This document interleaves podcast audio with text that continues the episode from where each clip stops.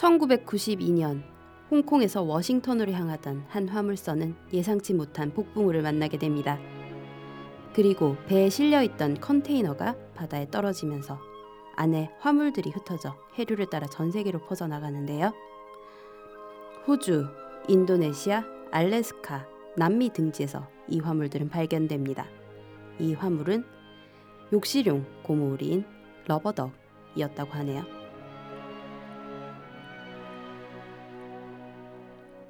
얼마 전 한국의 석촌 호수를 찾은 대형 러버덕. 이 러버덕 프로젝트는 네덜란드 예술가인 플로렌타인 호프만의 제의로 시작되었습니다. 그는 앞서 말씀드린 해상 운송 사고에서 이 프로젝트를 착안했다고 하는데요. 전 세계를 돌아다니는 대형 러버덕을 말이죠. 사람들의 삶이 조금이라도 즐겁고 힐링할 수 있게끔 하는 것이 그의 목표이자 작품 철학이라고 하는데 한국을 찾은 러버덕이 그의 작품 철학처럼 많은 이들에게 평화와 행복의 메시지를 전달해 주길 바라봅니다.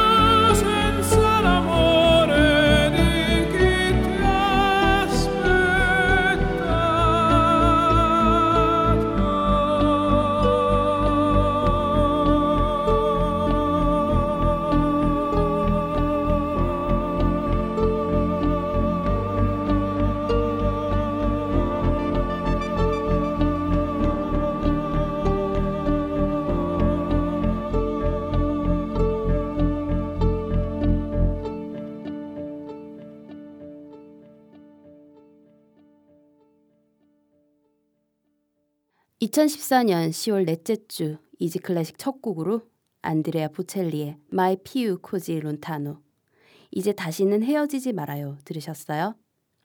안녕하세요. 이지 클래식입니다. 오늘 오프닝에서는 사랑과 우정의 상징은 아니고요.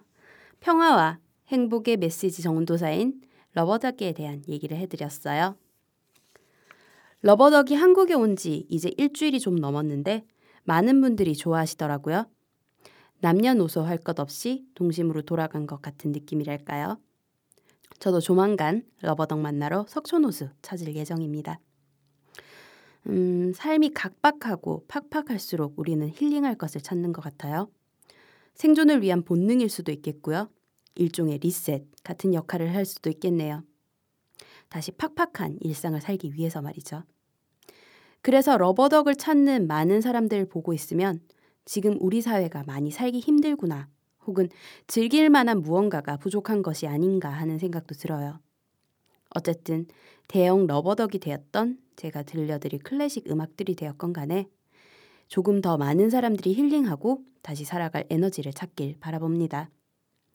전하는 말씀 듣고 올게요. 잠시만요. 지피지기면 백전백승. 취업도 사랑도 우정도 효도도 성공은 모두 나를 아는 데서부터 시작되죠. 넌 어느 별에서 왔니? 실용심리학 소설 어느 별에서 왔니에 김연경 작가가 알려주는 내 영혼의 지도 읽기. 우리 아이는 우리 남편은 아, 내 남자친구는 무엇보다 나는 왜? 알고 싶니? 그렇다면 들어봐. 팟캐스트 어느 별에서 왔니? 김연경 작가의 애니어그램 성격 유형 이야기. 팟빵, 아이튠스, 아이블로그, 몽팟에서 어느 별에서 왔니를 검색하세요. 매주 월요일에 업데이트됩니다.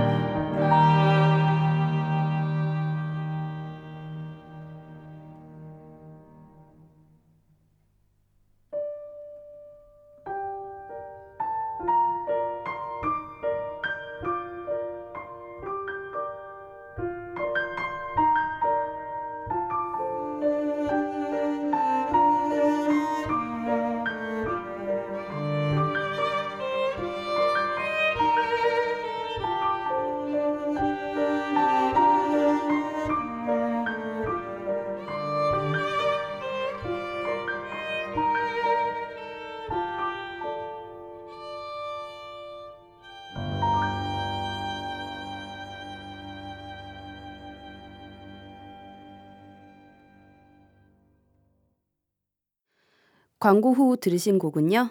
어쿠스틱 카페의 Last Carnival이었습니다. 그나저나 Easy Classic에도 드디어 광고가 붙었습니다. 와 축하 축하는 아니고요.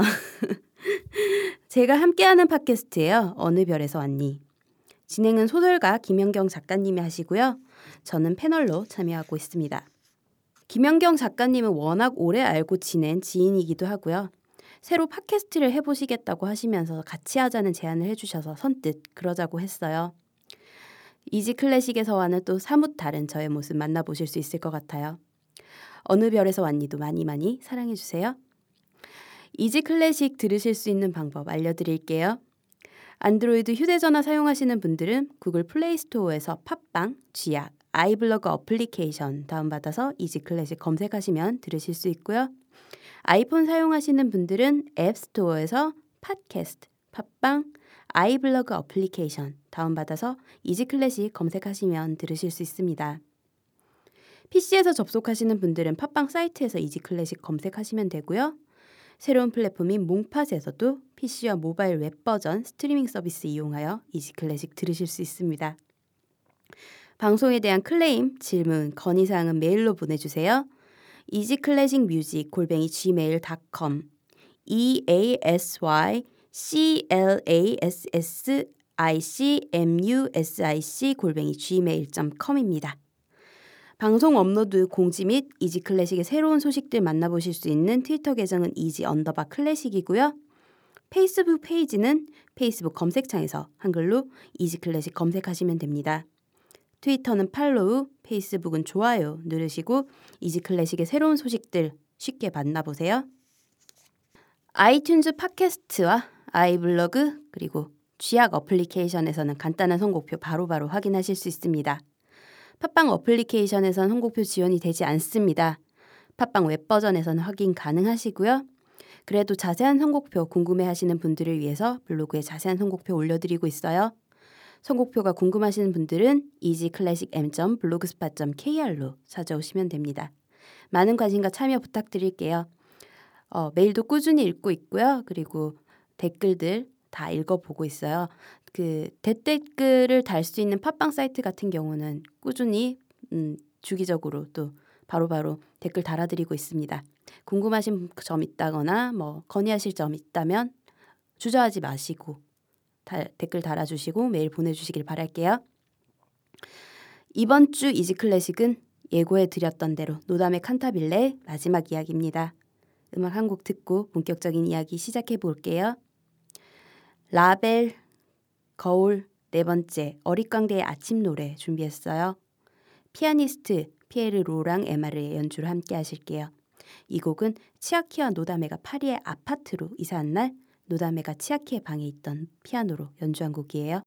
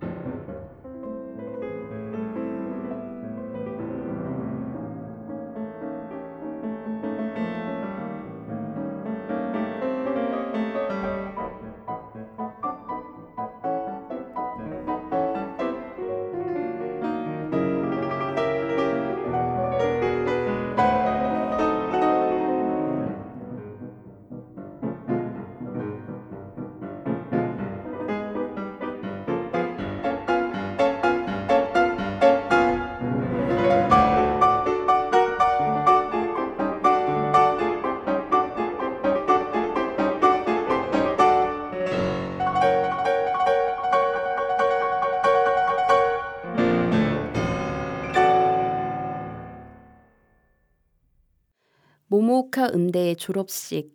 치아키는 졸업식까지 무사히 마치고 바로 노다메와 프랑스로 향합니다. 파리에 도착한 치아키와 노다메는 마에스트로 비에라의 연주를 보고 치아키는 감격의 눈물을 흘리죠. 치아키의 외가인 미요시가가 가지고 있는 파리의 아파트로 입주하는 치아키와 노다메. 치아키는 입주 기념으로 자기 방에 있는 피아노를 노다메에게 연주해 보라고 합니다. 노다메는 라벨의 거울 중 어릿광대의 아침 노래를 연주해 보여요. 그녀의 피아노 소리에 아파트에 입주해 있던 다른 음대생들이 모여듭니다. 프란츠와 타냐였죠. 프란츠는 프랑스인으로 노다메와 콩세르 바투아르 시험을 같이 친 적이 있어 이미 노다메와 인연이 있었고요. 타냐는 러시아 유학생이고 이미 콩세르 바투아르에서 1년을 보낸 학생입니다. 프란츠는 일본 애니메이션 오타쿠였고 타냐는 피아노로 유학 온 학생이지만 피아노보다는 연애와 패션에 좀 더 관심이 많은 러시아 날라리였어요. 여전히 프랑스어 때문에 어려움을 겪던 노다메는 치아키에게 도와달라고 합니다. 하지만 치아키는 미안하지만 얼마 남지 않은 지휘 콩쿠르를 준비해야 한다고 거절해요.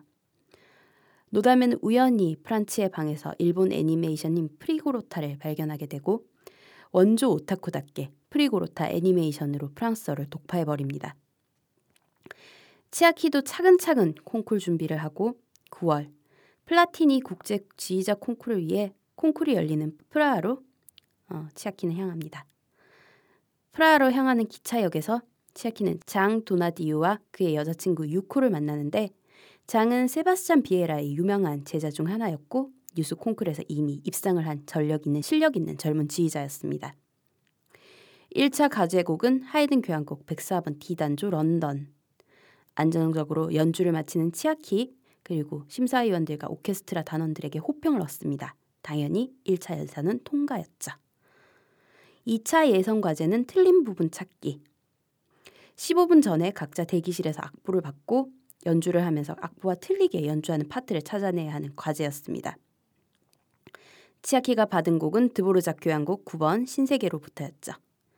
치아키는 틀린 부분을 모두 찾아내고 라이벌 장 또한 퍼펙트를 기록합니다.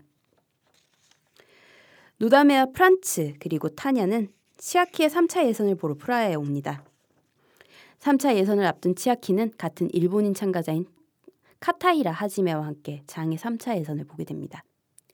장의 3차 예선곡은 치아키와 같은 리하르트 슈트라우스의 틸 오일렌 슈피겔의 유쾌한 장난이었습니다. 장의 지휘를 보고 난 치아키는 오후에 3차 예선 경연에서 장을 넘어서야 한다는 강박관념에 오케스트라 단원들을 다그치다가 실수를 하고 맙니다. 하지만 연주를 중단시키고 이내 단원들에게 사과하죠. 하지만 어쨌든 실수는 실수. 치아키는 콩쿠를 망쳐버렸다는 생각에 호텔 방 안에 틀어박혀 버립니다. 그리고 노담에는 그런 치아키를 찾아가 위로하죠. 다음 날 3차 예선 이틀째 아침. 카타이라 씨의 연주를 듣기 위해 연주회 장을 찾는 치아키와 노담에.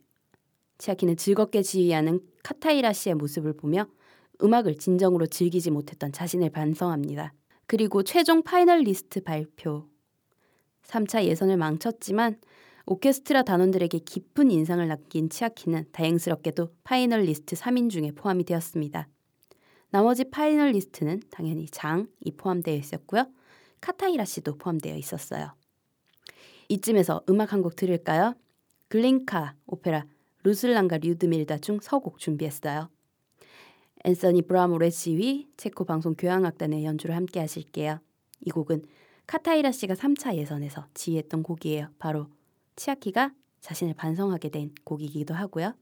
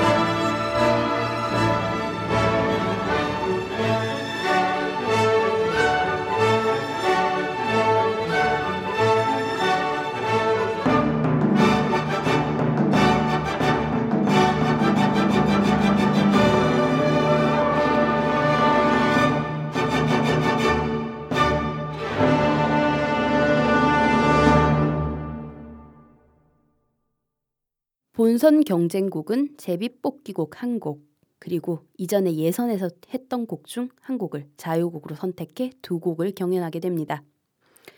치아키는 노다메에게 부탁해 차이코프스키 바이올린 협주곡 1번 디장조를 골라요. 그리고 자유곡은 3차 예선에서 실수했던 T를 다시 연주하고요. 그리고 결국은 플라티니 국제 지휘자 콩쿨에서 우승을 차지합니다. 국제 콩쿨 우승을 한 치아키는 스승인 슈트레제만 사무실과 계약을 하게 되고 슈트레제만과 함께 연주 여행을 떠나게 돼요. 그리고 고국인 일본에서 아픈 스승 대신 데뷔 무대를 갖게 됩니다. 중국인 피아니스트인 손 루이와 함께 피아노 협주곡을 연주하면서 말이죠. 한편 홀로 파리에 남은 노다메는 치아키의 데뷔 소식을 장의 연인 유코에게 전해 듣고 루이의 연주에 충격을 받은 노담에는 엄청난 기세로 루이와 치아키가 함께 연주한 협주곡을 파기 시작합니다. 그리고 노담에는 콩세르 바투아르 개강을 맡게 돼요. 프랑스어도 겨우 따라가는데 이론 수업도 부진. 실기 수업 담당 교수인 오클레르 선생에게도 이름으로 불리지 못하고 베이비라고 불리며 아기 취급을 받기만 합니다. 파리로 돌아온 치아키는 또 폭주한 노다메와 맞닥뜨리게 되고 노다메는 치아키에게 연습한 것을 들려주지만 치아키는 그만하라고 말합니다. 초조해하지 않아도 된다고 위로도 하고요. 하지만 노다메에게는 전혀 위로가 되지 않았죠. 치아키는 노다메가 초조해하는 이유에 공감하면서 또다시 아파트를 떠나 베를린의 슈트레제만에게 향합니다. 노다메는 열정적으로 피아노에 매달리고 오클레르 선생의 도움으로 슬럼프도 벗어납니다. 크리스마스가 되어 겨우 시간을 뺀 치아키. 노담의 걱정을 하며 파리 아파트로 돌아옵니다. 하지만 유학을 온 크로키와 크리스마스를 보내고 있는 노다메를 보고 화가 나 나가버리고 노다메는 그런 치아키를 따라 나가요. 그리고 거리에서 이 연인들은 격투를 벌입니다. 그리고 화해해요. 화해한 치아키와 노다메 파리의 전원으로 노다메의 첫 리사이틀을 보기 위해서 프란츠, 타냐, 쿠로키와 함께 음, 파리의 전원의 한 성으로 향합니다. 중세 가장을 한 노다메는 모차르트 매니아인 성주를 위해서 모차르트 곡들을 연주하고요. 관객들은 노다메 연주를 좋아해줘요. 연주가 끝난 후 성의 성의 후원에 둘만 남은 노다메와 치아키. 치아키는 노다메를 향한 자신의 마음을 깨닫고 노다메에게 키스합니다. 해가 바뀌고 새해를 기념하면서 치아키의 유럽 데뷔 무대가 시작됩니다. 객석에는 타냐와 프란츠, 쿠로키와 장, 장의 여자친구 유코, 그리고 카타이라 씨, 스승인 슈트레제만과 매니저 엘리제, 그리고 연인 노다메가 있습니다. 노다메의 목에는 치아키가 일본에서 노다메를 위해 사온 목걸이가 걸려 있고요. 치아키는 유럽 데뷔 무대를 성공적으로 끝마치면서 노다메 칸타빌레 유럽 편이 끝이 납니다. 음악 한 곡 듣고 파이널 편 계속 이어나갈게요. 발터 주스킨트의 지휘, 바이올리니스트 야사 하이페츠 그리고 The Philharmonia 오케스트라 연주로 차이코프스키 바이올린 협주곡 제1번 D장조 작품 번호 35중 1악장 알레그로 모데라토 들려드릴게요. 이 곡 시아키가 지 콩쿨 본선에서 연주한 곡인 거 다들 아시죠?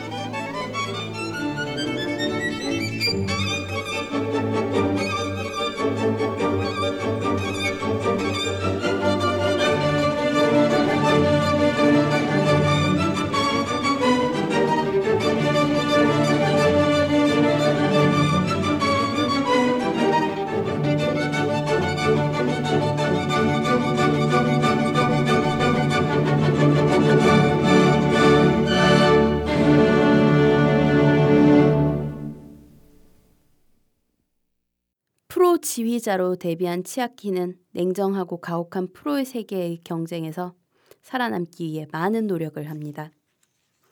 각국 유수의 오케스트라의 객원 지휘자로 참여하지만 아직 상임 지휘자는 되지 못했어요.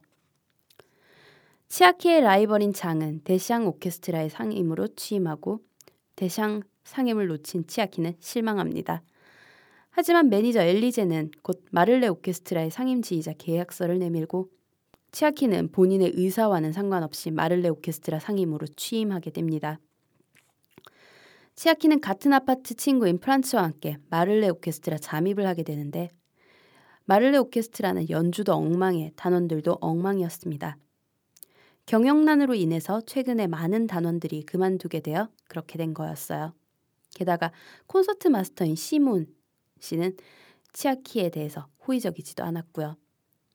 당장 다음 연주회까지 리허설은 단 한 번이 남았고 처음 상임으로 취임하고 데뷔 무대를 그런 상태에서 갖게 돼요. 그러다가 갑자기 손 루이가 찾아오고 루이와 함께 다니게 되던 노담에는 챔발로 연주를 함께 해달라고 하는 치아키의 전화를 받고 달려옵니다. 하지만 오케스트라 관리자 테오가 루이를 대타 챔발로 연주자로 착각하는 바람에 협연이 무산됩니다. 치아키의 마를레 오케 상임 데뷔 무대 연주는 예상대로 엉망이었습니다. 루이가 챔발로 연주자로 참석했지만 엉망인 오케스트라가 괜찮을 리가 없었죠. 연주회가 끝나고 새 단원 오디션이 열립니다. 크로키도 마를레 오케스트라 오보에 연주의, 연주자의 지원에서 합격해요. 노담에도 콩세르 바투아르 진급 시험에서 트레베앙을 받고 합격하죠. 마를레 오케스트라의 새 연주회 준비는 착실하게 진행됩니다. 다음 연주곡은 차이코프스키의 1812년 서곡, 그리고 바흐의 피아노 협주곡 1번, 차이코프스키 교향곡 6번 비창으로 정해져요. 스승인 슈트레제만의 선곡이었죠. 음, 단원들도 열심히 연습해 실력들도 많이 좋아졌고요.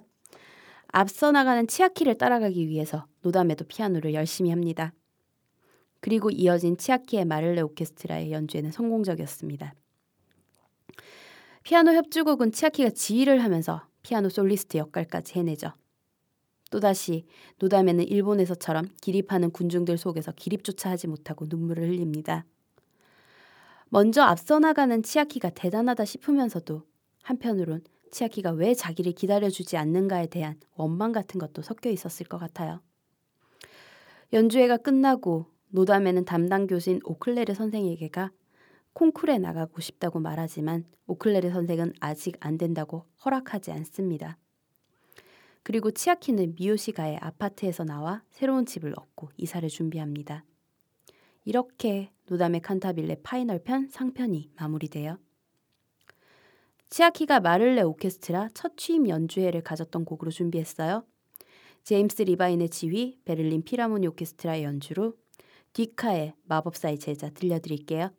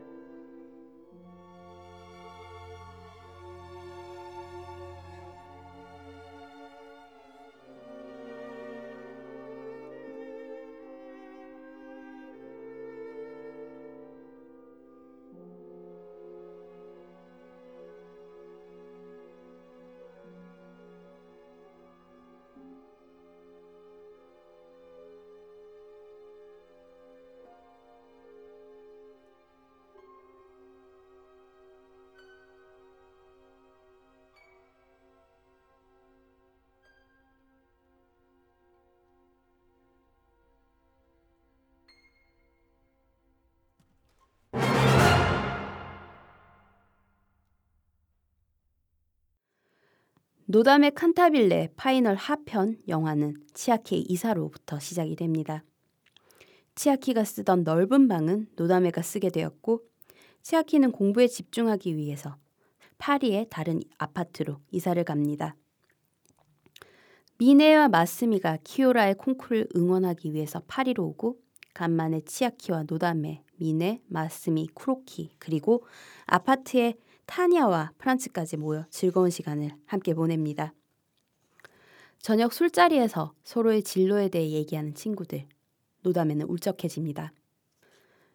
키오라의 콩쿠르를 보고 타냐와 쿠로키는 콩쿠르에 나가기로 결심을 하고 미네는 콩쿠르이 끝난 후 키오라와 재회합니다. 혼자서 유학하느라 마음고생이 많았던 키오라는 일본으로 돌아가겠다고 미네에게 말하고 미네도 웃으며 키오라를 안아줘요. 노담에는 콩쿠르에 나가고 싶다고 다시 한번 오클레르 선생님에게 말하지만 무시당합니다. 라벨의 피아노 협주곡을 언젠가는 치아키와 함께 하고 싶어하는 노담에 그 곡을 얼마 후에 루이와 치아키가 하게 된다는 것을 알게 되고 슬퍼합니다. 치아키는 그녀를 위로하고요. 그러면서 오클레르 선생이 내준 과제를 체크해주는 치아키. 자신의 아파트에 가서 소지품과 악보들을 챙겨와 노다메와 연습을 함께 합니다. 그리고 루이와의 협연 회의도 미뤄가며 노다메에게 집중해주죠. 치아키와 밀토르 오케스트라 그리고 루이의 공연 날 무사히 그리고 훌륭히 공연을 마치고 아파트로 돌아간 치아키를 음식과 와인까지 준비해 놓고 기다리고 있던 노다메는 연주회가 정말 좋았다며 얘기해 줍니다. 하지만 어딘가 이상해 보이는 노다메에게 치아키가 왜 그러냐고 묻자 노다메는 언제까지 함께 할 수 있는 거냐며 되물으며 치아키의 품을 파고듭니다. 다음 날 아침 출근하려는 치아키에게 결혼해달라고 하는 노다메. 하지만 치아키는 또 농담이나 장난인 줄 알고 대수롭지 않게 반응해버립니다. 슈트레제만은 미요시가의 아파트로 노다메를 찾아옵니다. 하지만 노다메는 계단에 앉아 우울해하고 있을 뿐이에요.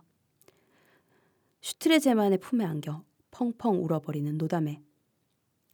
노다메는 자신이 우울해하는 이유를 슈트레제만에게 설명합니다.